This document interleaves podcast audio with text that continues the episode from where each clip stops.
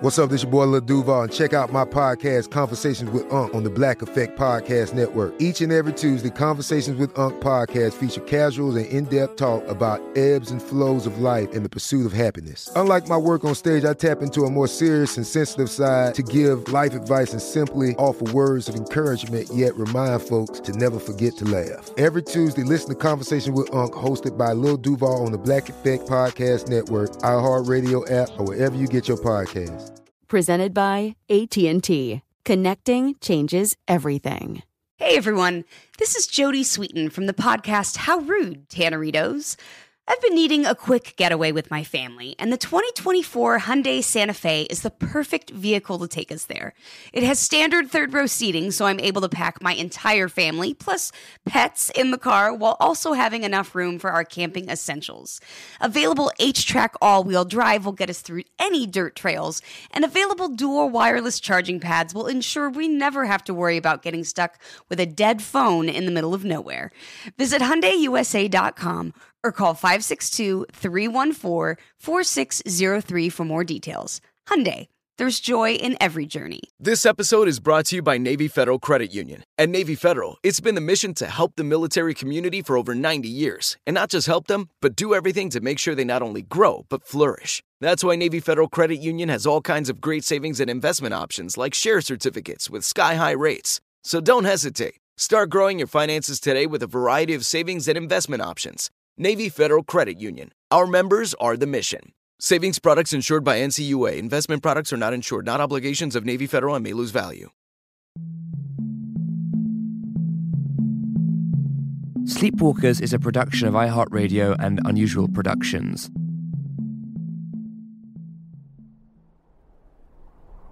I was on a patrol up in the mountains of Afghanistan, and I was doing a reconnaissance patrol with a very small ranger team, and I saw someone approaching us, young man, um, maybe early twenties. That's Paul Scharre, a former Army Ranger, an elite special operative in the US military. There were sort of a couple possibilities that came into my mind. One was that um, he was a goat herder, just out, you know, taking his goats out to eat some grass. Another was that he uh, might be like a, a woodcutter that's protecting his property. And another one might be that he was someone who was had seen us. There wasn't a lot of vegetation in the area, so we were pretty exposed, and he was coming to kill us. And those all seemed like very real possibilities. Paul knew of similar situations where enemy fighters pretended to be civilians, concealing their weapons until a last minute ambush. I had a fairly high degree of confidence that, you know, if we got into a gunfight, we could outmatch him, or three of us. But if he surprised us, he might have easily killed one of us in the process first. So I wanted to maneuver to a position where I could uh, see him, and I found him. He was sitting on the edge of a cliff and looking out over this wide valley, and he had his back to me. And I settled into a position where I could watch him very closely through my sniper rifle. It was close enough that the wind carried his voice towards me, and I could hear him talking. That alarmed me because I couldn't see who he was talking to. Paul didn't speak the local Afghan languages, Dari or Pashto, so he couldn't understand what the man was saying. I thought he might have had a radio and he could be reporting back to maybe a group of fighters uh, nearby. I was weighing that possibility versus maybe he's just, you know, talking to himself or talking to his goats or something. And then eventually I heard him start singing. And it struck me that if he was singing, you know, singing out over the radio to someone in our position, it seemed like a very strange thing for a fighter to be doing. And the most likely explanation was he was just an innocent goat herder, um, had no idea that we were there, and he was singing to himself just to pass the time. And so Paul lowered his sniper rifle and he left. No provocation, no harm done to either side. But that incident really stuck with me because there was a period of time where I didn't know whether he was, you know, an innocent person or a fighter who might have been trying to kill us. Um, and the actions I would take were very different in those two worlds. And now I look back when I think about autonomous weapons and I think, what would a machine do? How could a machine understand the context that I did and sort of realize it doesn't make sense that a person might be singing in a tactical way that seems strange. You know, he's probably just an innocent person. Would a machine be able to do that? It's a profound question Paul poses. What happens when something like a predator drone has as much autonomy as a self driving car? And can an AI system ever understand context, which can sometimes mean the difference between life and death? In this episode, we'll examine AI on the battlefield and the future of technology driven warfare. I'm Oz Woloshyn, and this is Sleepwalkers.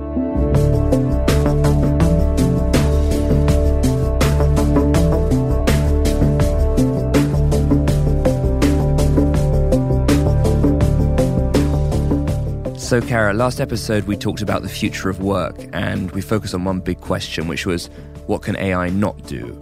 And what Paul is talking about, identifying whether someone's a shepherd or an insurgent, identifying targets on the battlefield, seems to be one of those things. Sure, but on the other hand, it's important for us to ask what is AI good at? You know, it's good at making predictions based on data about what might happen next. It's good at seeing patterns. So, it makes me think, you know, that with enough training data about battlefield interactions, it could get just as good or better than humans at this task. Yeah, and of course, we don't have the counterfactual to Paul's story. Sadly, there's probably many stories where the army ranger doesn't wait to hear the shepherd singing before deciding what to do and just pulls the trigger. And equally, there's probably many sad cases where it does turn out to be an insurgent and an ambush happens to the soldiers. So, just from that story, it's not necessarily clear to me that humans are always or will always be better than algorithms at identifying targets. You know, I do think it raises an important question we are increasingly comfortable outsourcing many parts of our lives to technology. You know, who are we going to fall in love with? How are we going to get to our cousin's house? You know, that's decision making, though.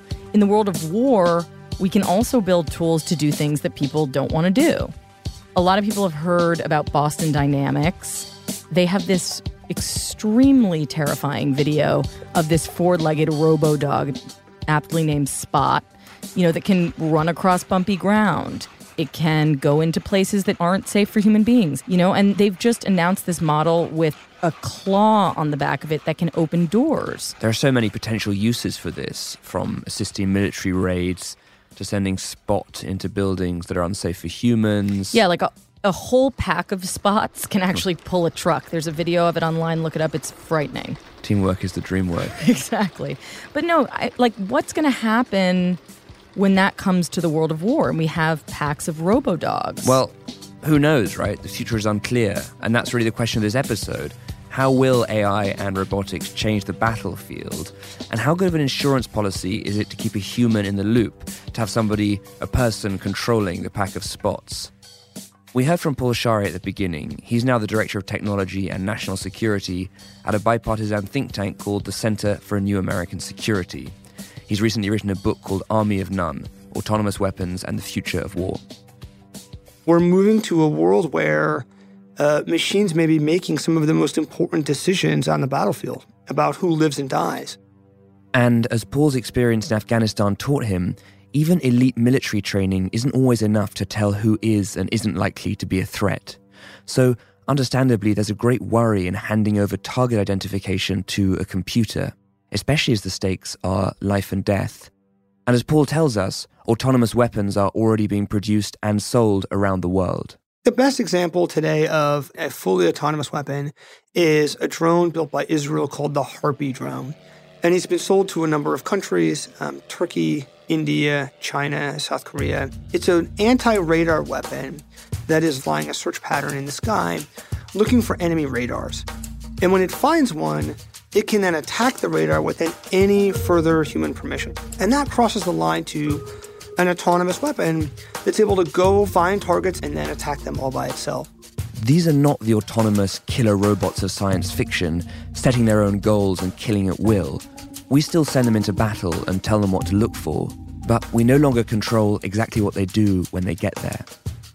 So, by analogy, you might think about a self driving car. Um, there are varying degrees of how much a car could be self driving.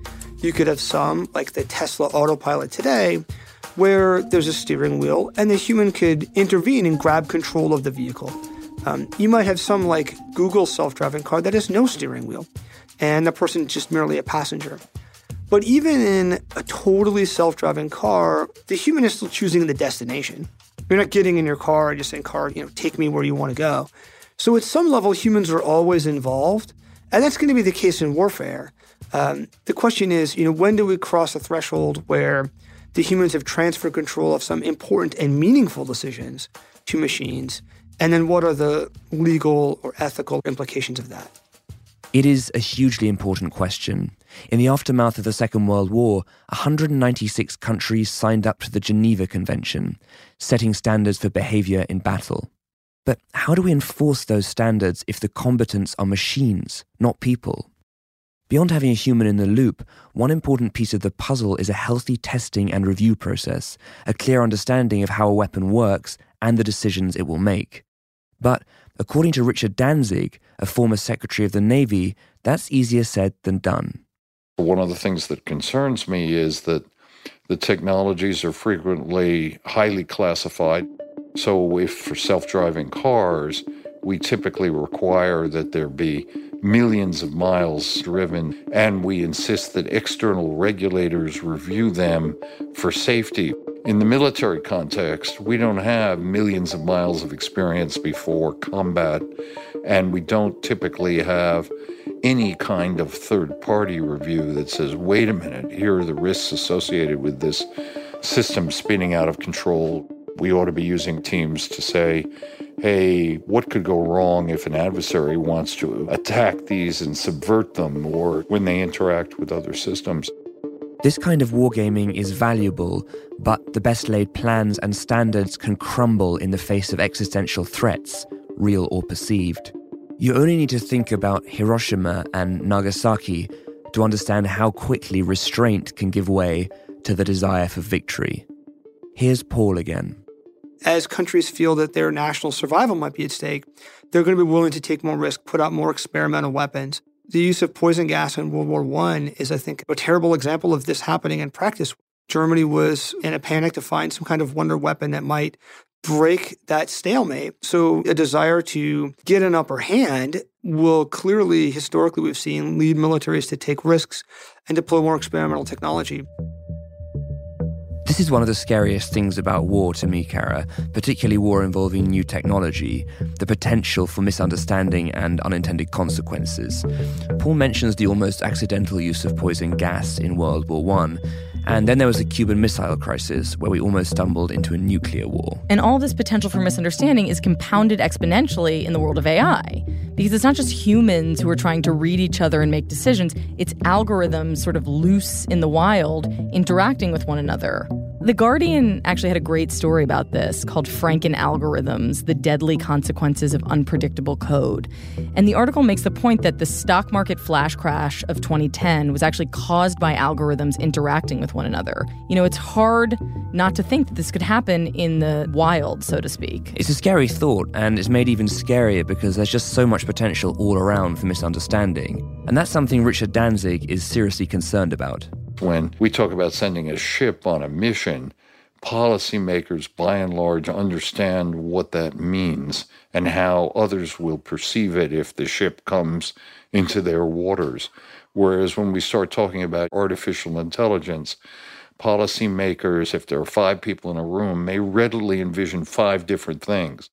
We need the people making decisions to understand both the situations they're dealing with and also how the tools they're using actually work. And that's not easy when it comes to AI. Part of the issue is the so called black box problem. Currently, we understand the principles of how a neural network uses probabilities to reach a conclusion, but we can't interrogate the millions of micro decisions it makes along the way. This is a huge barrier to understanding weapon systems powered by AI. I wanted to know how the researchers developing new military technology think about the black box problem. So I spoke with Arati Prabhakar, the former head of DARPA, the Defense Advanced Research Projects Agency. And Arati shared a story about how the black box problem plays out. Many years ago now, there was a wonderful paper from Stanford that showed a machine system that could label images this was a girl blowing out the candles on her birthday cake or a construction worker doing something. So, fairly complex analysis of what was going on in this picture. And it would get one right and it would get 10 right and it would get 100 right. And then there was a picture that every human being would say that's a baby holding an electric toothbrush. But the machine said it's a small boy holding a baseball bat. And, and, you know, you just look at it and you think, what, what, what, what, were, what were you thinking? And I, this, I think, it's a great illustration of the black box nature of these learning systems because they've been trained on all this volume of data. But when you look inside to say, well, what went wrong there? You know, you just see a bunch of nodes with weights from being trained. And so they're really opaque. Arati's example is kind of cute. Yeah, it's cute. but think about it for a moment. The difference between a baby holding an electric toothbrush and a small boy holding a baseball bat could also be, in Afghanistan, the difference between Paul Shepard and a militant. In other words, the difference between life and death. Yeah, and it's a bit daunting that we are becoming more reliant on something that we continue not to understand fully, don't you think? Absolutely. And Henry Kissinger actually wrote a piece on this for The Atlantic called How the Enlightenment Ends. Big stuff. For sure. Heady. Heady. And, well, it's Kissinger. He argued that because we're unable to interrogate the output of algorithms, as we rely on them more and more to classify the world around us, we may actually start to lose the ability to reason for ourselves. It's not inevitable, though, that AI will always be opaque the EU are actually working on this policy that decisions made by AI need to be explainable to people they affect. That may be a policy that's easier said than done, uh, although uh, the so called next wave of AI is all about explainable AI, and it's actually a major initiative right now at DARPA. Here's Arati again. Explainable AI has been part of starting an entire new field of inquiry in artificial intelligence to couple that kind of statistical power that machine learning systems have with systems that explain how they got the results that they got in order for us human users to be able to know uh, when to trust those machine learning systems and when not to trust them. What Arati is describing would be a huge breakthrough in AI. Understanding how neural networks make their decisions would allow us to harness the power of the technology much more safely, and not just on the battlefield. When we come back, we look at how much of the technology we take for granted in our everyday lives actually originated in the military. Snagajob is where America goes to hire, with the deepest talent pool in hourly hiring. With access to over 6 million active hourly workers, Snagajob is the all in one solution for hiring high quality employees who can cover all your needs. On demand, temp to hire, part time or full time. You name the position warehouse worker, retail associate, grocery store clerk, fitness trainer, baker, stylist, bellhop, podcast producer.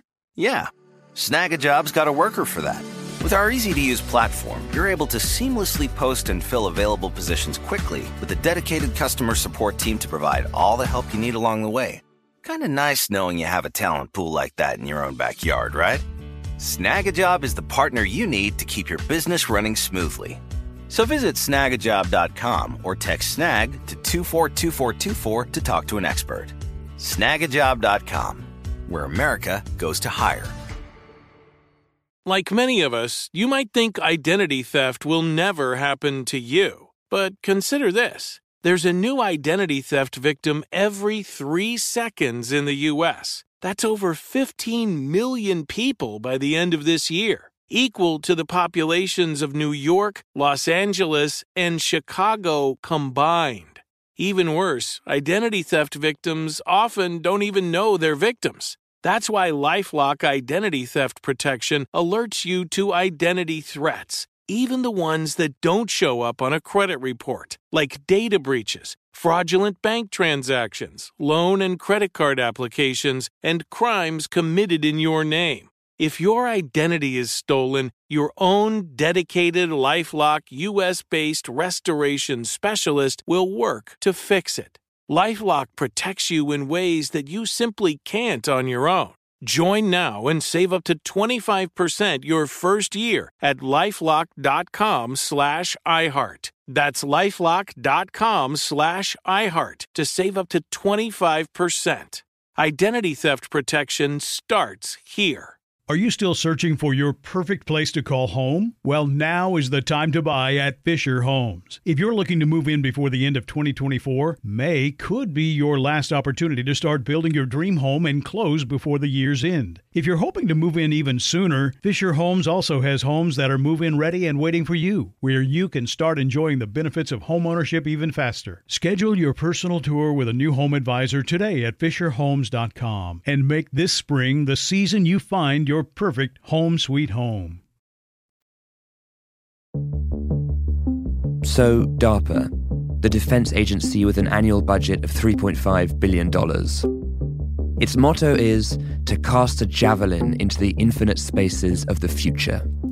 What you may not know is how much of the technology we all use every day came right out of DARPA.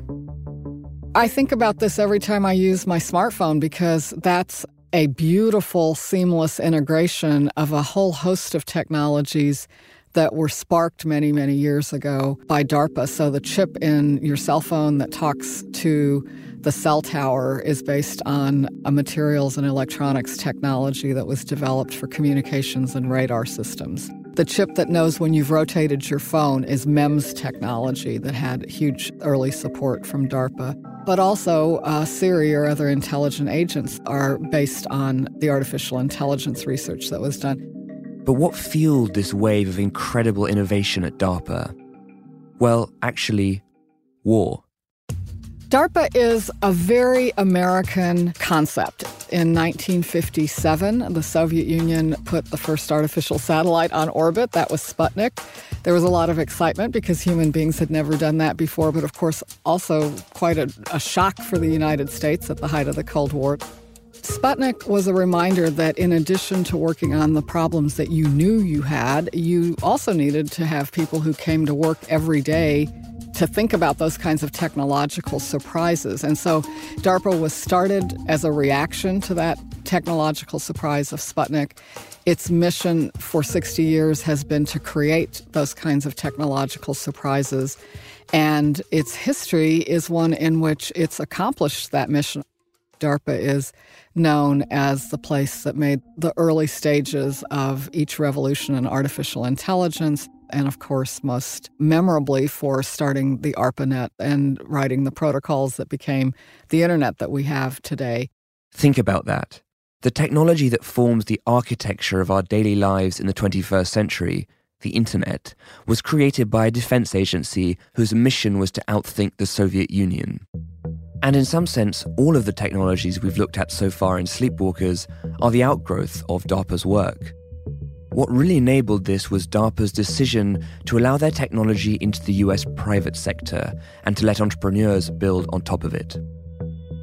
Absolutely, as vital was the, were the companies and the entrepreneurs and the investors who saw that you could turn those those raw research results into this seamless, beautiful product that we've now we all live with all the time. Kara, it's amazing to think just how much of Silicon Valley really stands on the shoulders of DARPA.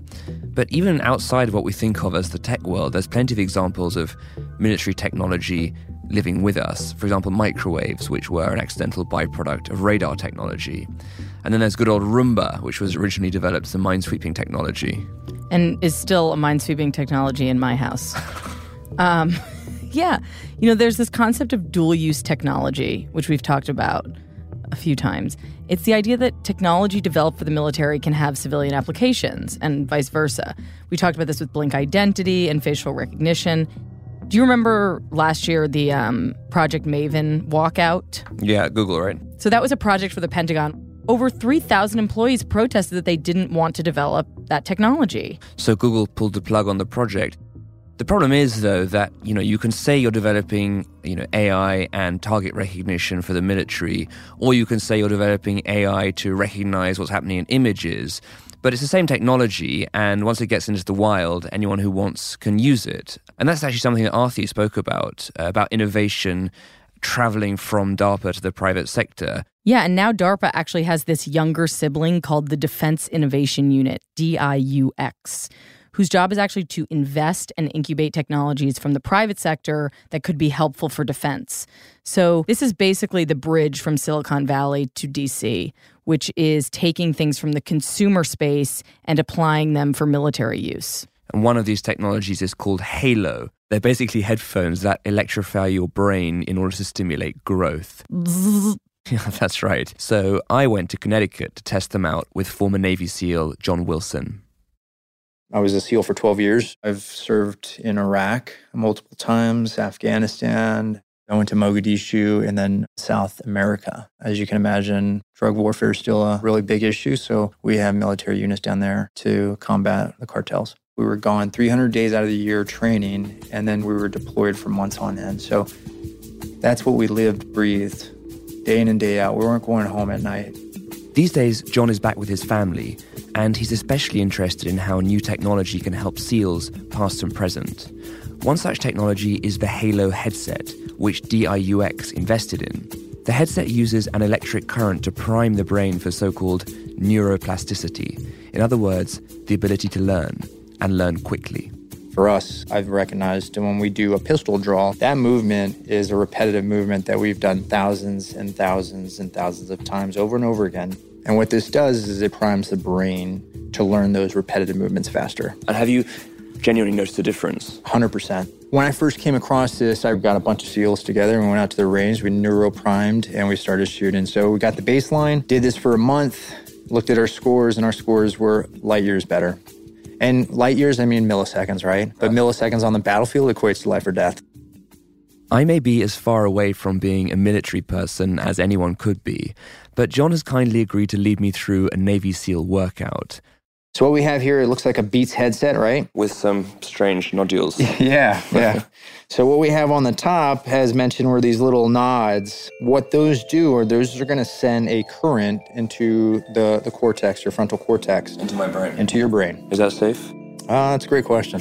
Uh, I'm going to bypass that question. Uh, it's safe.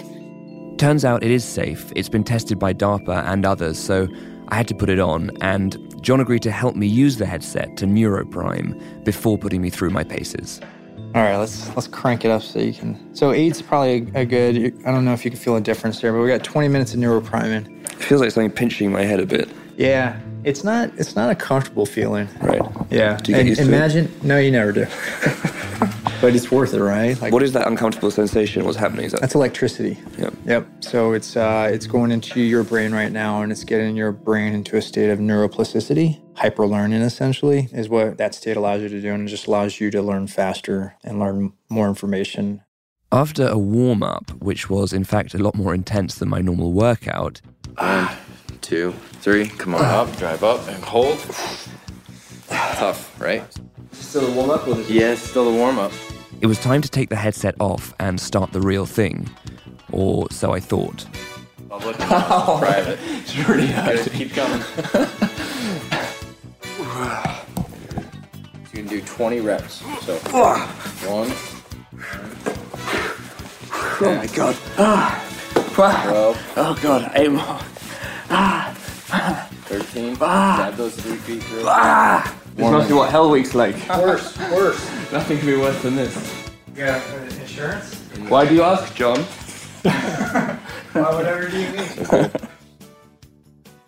Thankfully, the workout came to an end and without any injury, though, to be honest, I couldn't tell if the neuropriming had worked for me. Because Halo enhances the brain's ability to learn, studies show best results when it's used over time. In other words, if I wore the headset before every workout, I might start to notice the difference in how quickly I performed. But somehow I trusted John, talking about the draw time for his weapons. So, the battlefields of Afghanistan, Iraq, Syria. It's my happy place. Yeah. Who can understand that? It's my happy place because I'm around people that I know would do anything for me, that love me and I love them. For John, being on the battlefield wasn't the hardest part. Leaving it was. Transitioning is not an easy thing.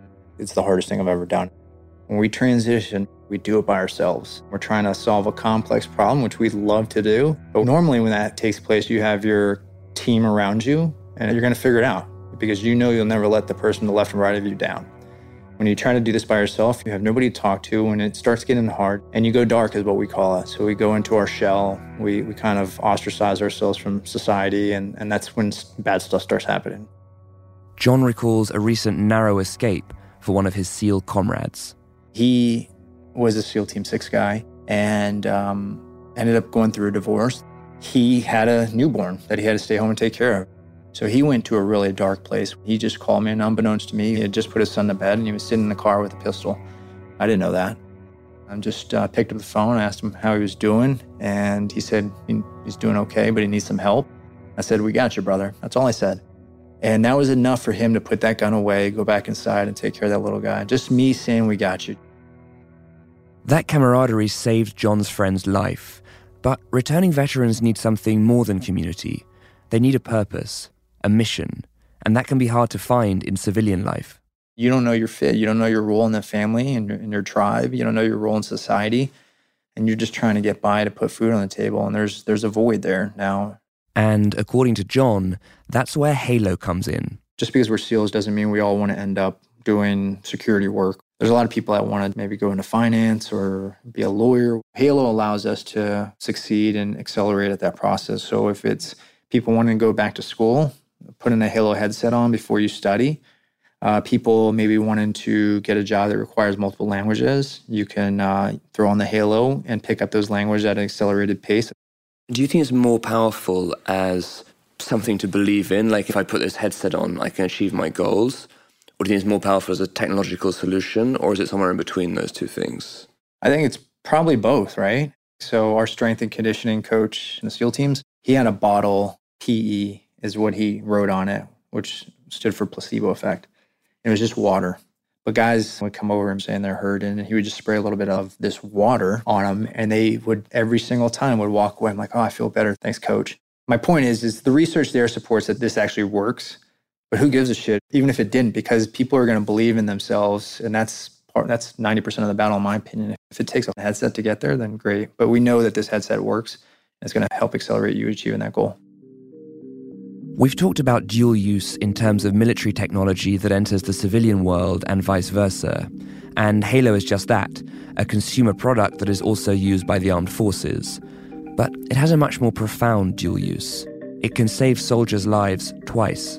The first time on the battlefield, where shaving milliseconds off reaction time can mean the difference between life and death. And the second time, when they return home. Halo can help them develop new skills and perhaps even more importantly, give them the hope they need to keep going. When we come back, we return to DARPA and how to ensure that we design new military technologies with worst case scenarios top of mind.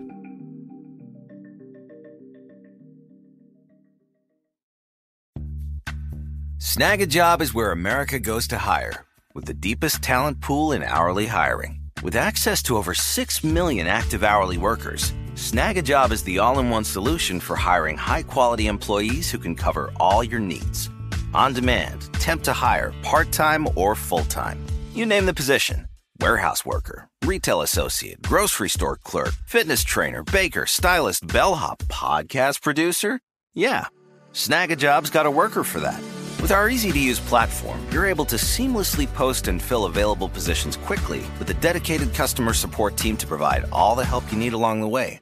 Kind of nice knowing you have a talent pool like that in your own backyard, right? Snagajob is the partner you need to keep your business running smoothly. So visit snagajob.com or text snag to 242424 to talk to an expert. Snagajob.com, where America goes to hire.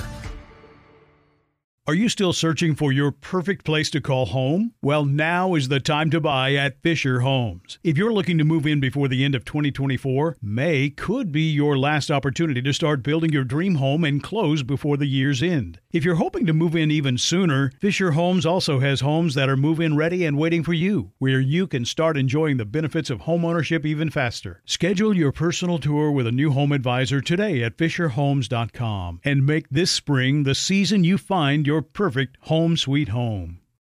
Good sleep should come naturally, and with the new Natural Hybrid mattress, it can. A collaboration between award winning mattress brand Leesa and home design favorite West Elm, the Natural Hybrid is the culmination of these two companies' shared values premium materials, meticulous craftsmanship, and sustainable practices. Made with natural latex, responsibly sourced natural wool, and environmentally safe foams, the Natural Hybrid elevates your sleep sanctuary. Indulge indulges your senses and supports a greener tomorrow. Plus, when you purchase the natural hybrid, you're also helping fuel Leesa's work with shelters and those in need. Since 2015, Leesa has donated more than 40,000 mattresses to ensure children and families have a safe place to sleep. Don't put off a good night's sleep any longer. Get a Leesa mattress today for a sound sleep tonight. Visit leesa.com slash iHeart. That's L-E-E-S-A dot com slash iHeart. One of the central contentions of sleepwalkers is that our creations reflect us. And knowing this, we need to be deliberate about how we tell them to behave. We talked in episode 3 of this series, The Watchman, about automation bias, the very human habit of treating the output of computers as infallible, even while ignoring the inputs that we've given them. And recognizing this, Arati made it a central tenet of her tenure at DARPA to argue that technology is not inevitable. There's a tendency uh, to give the active role to the technology. It's what the AI will do to us. I want to keep bringing us back to the fact that these technologies are our creations. They're built by human beings. We have this enormous privilege that we get to work on the powerful technologies that can shape the progress of our societies. That privilege comes with a responsibility to ask what could possibly go wrong. What could possibly go wrong? It's a legitimate question, but there's also a reason it's become a meme. It's notoriously hard to answer. This is especially true in times of war, when new technologies are often rushed into action without being fully understood. Here's Paul Scharre again. World War I is a, a wonderful, a terrible um, example of what can happen when we see new technologies change warfare in ways that policymakers were not prepared for. You know, the Industrial Revolution brought not just, you know, locomotives, but also, um, you know, cars, tanks, airplanes, machine guns that then were used to industrialize warfare in a totally new way that dramatically changed the scale and the speed of killing that was possible. The Gatling gun people still had to crank the gun, but then it automated the process of loading and firing bullets. We began this episode talking about the new dangers posed by automated weapons. Well, the Gatling gun was actually one of the world's first, and as Paul told us, its invention had a ripple effect that its inventor could not have foreseen. The inventor, Richard Gatling, did this to save lives. He was looking at um, people coming back uh, wounded and killed from the American Civil War. He wanted to build a machine that could reduce the number of soldiers that were needed on the battlefield as a way to save lives. And that sounds like, you know, a very well-meaning idea. And in practice, um, as the Gatling gun evolved into the machine gun in World War I, we saw a scale of killing that was just unprecedented, and you know, whole a whole generation of European um, men wiped out on those battlefields. And so I think it's it's an important cautionary tale for our ability to predict how this technology will be used. The name of this podcast, Sleepwalkers, is borrowed from a book called The Sleepwalkers How Europe Went to War in 1914, written by the historian Christopher Clark. And one of the big questions I've been asking is are we at a moment, like we were on the eve of World War I, when we haven't fully understood the implications of our new technology? I asked Richard Danzig, the former Navy Secretary, about the parallels. There is an analogy from World War I. European military leaders developed mobilization plans to increase their own capabilities in the event of an attack, and they underestimated the degree to which that created rigidities and interactions, so that in the end, the railroad timetables generated a war that perhaps no one intended to be engaged in. People think that they're driving the cart, uh, and in reality, the horses of technology are frequently pulling us in directions that we don't anticipate and can't control. So, are we better placed now to understand the implications of AI and new technology for global conflict than Europe was in 1914? I don't believe our understanding of AI is greater than their understanding at that point. We will make these mistakes too. I cannot estimate their significance or their frequency, but I'm rather confident we will lose control, that we will make mistakes of that kind and cause unintended consequences. So, to me, the interesting question is not can I predict their frequency? The interesting question is what can I do in advance if I recognize that? One of them is well represented by the DARPA Safe SafeGene project. Uh, that government agency is saying if people edit genes, but it turns out they escape into the environment and proliferate, how do we program them to begin with so that we can shut them off. When it's so difficult to predict how new technologies will be used and misused, it's hugely important that we build precautions while they're still being researched and developed. It's difficult, but we have to do our best to anticipate the future dangers of a technology long before potential deployment on the battlefield. Thankfully, that philosophy governed Arati Prabhakar's work at DARPA. What we developed was a way of grappling with the ethical implications of these technologies. It started by being open with ourselves, not just about our hopes for the technology, but also our fears, and looking each other in the eye and saying, here's what we think really is possible, but also here's what could really go wrong. Were there any specific programs that you were tempted by as a technologist, but in the end you had to kill because they didn't meet your ethical standards? I don't really have anything to say about that. The answer is yes, but I can't give you an example because it was classified. Kara, we've talked about the design phase and thinking from R&D onwards about making new weapons systems safe, but it doesn't always work out that way. Yeah, the genie does have a habit of getting out of the bottle. Um, we've talked about dual use before. Even seemingly benign technologies can be hugely destructive. The one that blows my mind is the story of Arthur Galston, who was a plant biologist who discovered while he was a graduate student this compound that helps soybeans flower faster. He also learned that if this compound were applied in excess, that it would cause the plant to shed its leaves. And when Galston discovered this defoliant effect, that's what was abused by biological warfare scientists who would then go on to develop Agent Orange. I just got back from a trip to Vietnam, actually, where the effects of Agent Orange are still being felt. It's actually a gene toxin which causes deformities through the generations. So that is a truly horrific one, Kara. Mm. And it makes us think it wasn't those chemists who were releasing Agent Orange over Vietnam, it was the US military. So the idea that the person who creates the technology gets to control what happens to it is simply not the case. And so we need to move forward with the assumption that AI weapons will leave the laboratory and exist in the world. And the central question is how helpful is it to have a human in the loop? Well, according to Richard Danzig, humans are of increasingly limited utility.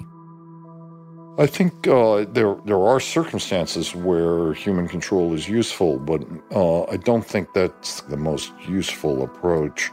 And the reason for that is because the power is in the machine. So many decisions that we care about are made at extraordinarily high speed, and there just isn't time for the humans to assimilate them and make correct judgments even the president declaring or not nuclear war and responding might have 15 minutes to make a judgment. In other words, the whole idea of a human in the loop making the final call is something of an illusion. At the very least, it relies on us making wise decisions at lightning speed and under pressure. And there's another problem. All of the information people like the president use to make decisions has already been filtered through several computer systems. So, when the president reviews information to make a tactical choice, he or she is already relying on automation. He's extraordinarily dependent on what the machines are telling him, uh, what the sensors are interpreted to him, and what the algorithms say, the trajectories of missiles that have been launched. So, realistically, he's on the cart being pulled by the horses of these technologies.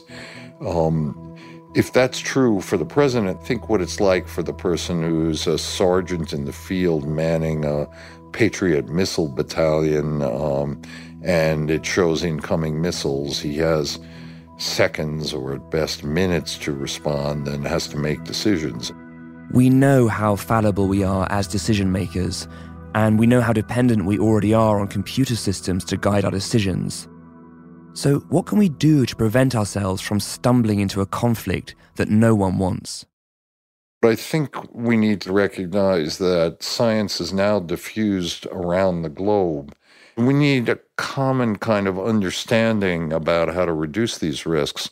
And then we need some joint planning for the contingency that these do escape. What do we do if a newly engineered genetic system gets out there into the wild? Well, that's not just a problem for the Chinese if it happens to happen in China. Technology spreads, it gets modified, copied, and hacked, and once something is out of the lab, it's anyone's guess as to what happens. and countries are slowly trying to establish standards for AI. But as Paul Scharre argues, creating a global framework governing AI in warfare is a tall order. It's a very hard area to think about how do we mitigate that risk because countries are not going to talk about the things that they're doing in cyberspace. In the financial sector, they've installed things like circuit breakers that would take stocks offline if the price moves too quickly. Well, there's no referee to call time out in warfare.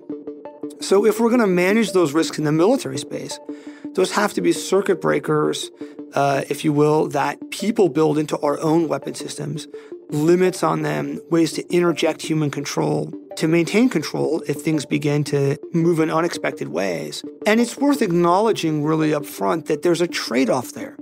That every time that a military puts guardrails on a weapon system or inserts a human in the loop as a check, that's potentially slowing down the effectiveness of their weapon. And there's a risk that they're going to be afraid that an adversary might not do that and might get an edge on them. And that dynamic is really the crux of the problem here.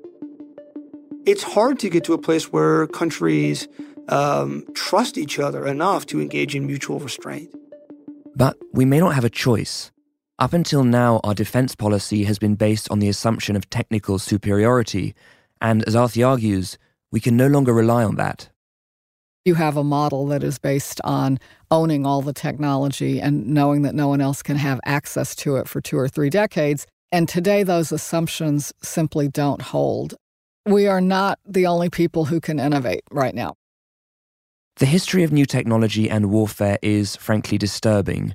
When we create new weapons, we tend to use them. We've talked about the atomic bomb in Japan and about poisonous gas in World War I, and even about the Gatling gun, one of the world's first automated weapons. Designed to reduce the number of combatants required to wage war, it decimated an entire generation in Europe. We haven't yet seen what happens when AI weapon systems begin to interact with one another, but chances are we will in our lifetime. So, the temptation in all of this can be to desperately try to hit pause on new technology, but Arati argues that would be the wrong approach historically, we are drawn forward by the enormous potential that these technologies can enhance our lives. And at the same time, we're, we're repelled by the consequences that we understand could be fundamentally wrong. So I think that's the tension. But in aggregate and over time, I do think that technology has lifted us up, it has advanced us. You know, when you play the parlor game of asking your friends what period in history they would rather live in, I might want to visit, but I, there's no other time in history I want to live in. And I think the future is going to be fraught with problems and is still going to be a better place than the one that we're in. It's true that technology has made so many parts of our lives easier, healthier, and safer. And it's also true that the technology we create has the potential to be ever more destructive. We've talked about dual use in this episode, and as a matter of fact, many DARPA programs have found their way into revolutionizing medicine. In the next episode, we look at some of the incredible applications of AI in the world of healthcare, from accurately predicting time of death to decoding the human genome. I'm Oz Woloshyn. See you next time.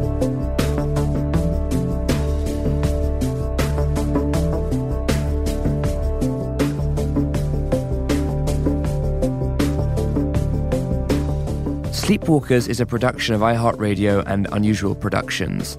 For the latest AI news, live interviews, and behind the scenes footage, find us on Instagram at Sleepwalkers Podcast or at sleepwalkerspodcast.com. Sleepwalkers is hosted by me, Oz Woloshyn. And co hosted by me, Kara Price. We're produced by Julian Weller, with help from Jacopo Penzo and Taylor Chicoine. Mixing by Tristan McNeil and Julian Weller. Our story editor is Matthew Riddle. Recording assistance this episode from Chris Hambrick and Jackson Bierfeld. Sleepwalkers is executive produced by me, Oz Woloshyn, and Mangesh Hattikudur. For more podcasts from iHeartRadio, visit the iHeartRadio app, Apple Podcasts, or wherever you listen to your favorite shows.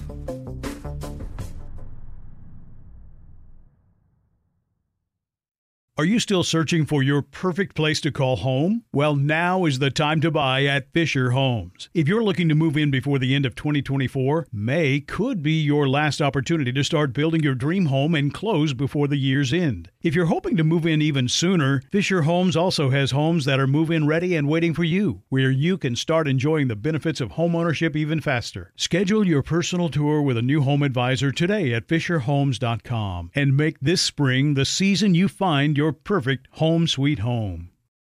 Hey there, parents and teachers. Are you tired of feeling like every day is a battle of wills with your kids? Let me tell you about something that changed the game Love and Logic. Love and Logic isn't just another parenting or teaching strategy, it's a mindset shift that empowers you to raise responsible, respectful kids while keeping your sanity intact. With Love and Logic, you'll learn practical techniques to set limits with empathy, give your kids the tools they need to make smart choices, and build relationships based on mutual respect and understanding. Love and Logic stands behind their methods with a one year money back guarantee. Try it out risk free. If it doesn't change your life, we'll buy it back. Plus, you can get 10% off with code IHEART10. So if you're ready to say goodbye to power struggles and hello to peaceful, loving relationships with your kids, it's time to give Love and Logic a try. Visit their website or call today. Your sanity will thank you. Love and Logic, because parenting and teaching should be a joy, not a chore. Visit loveandlogic.com.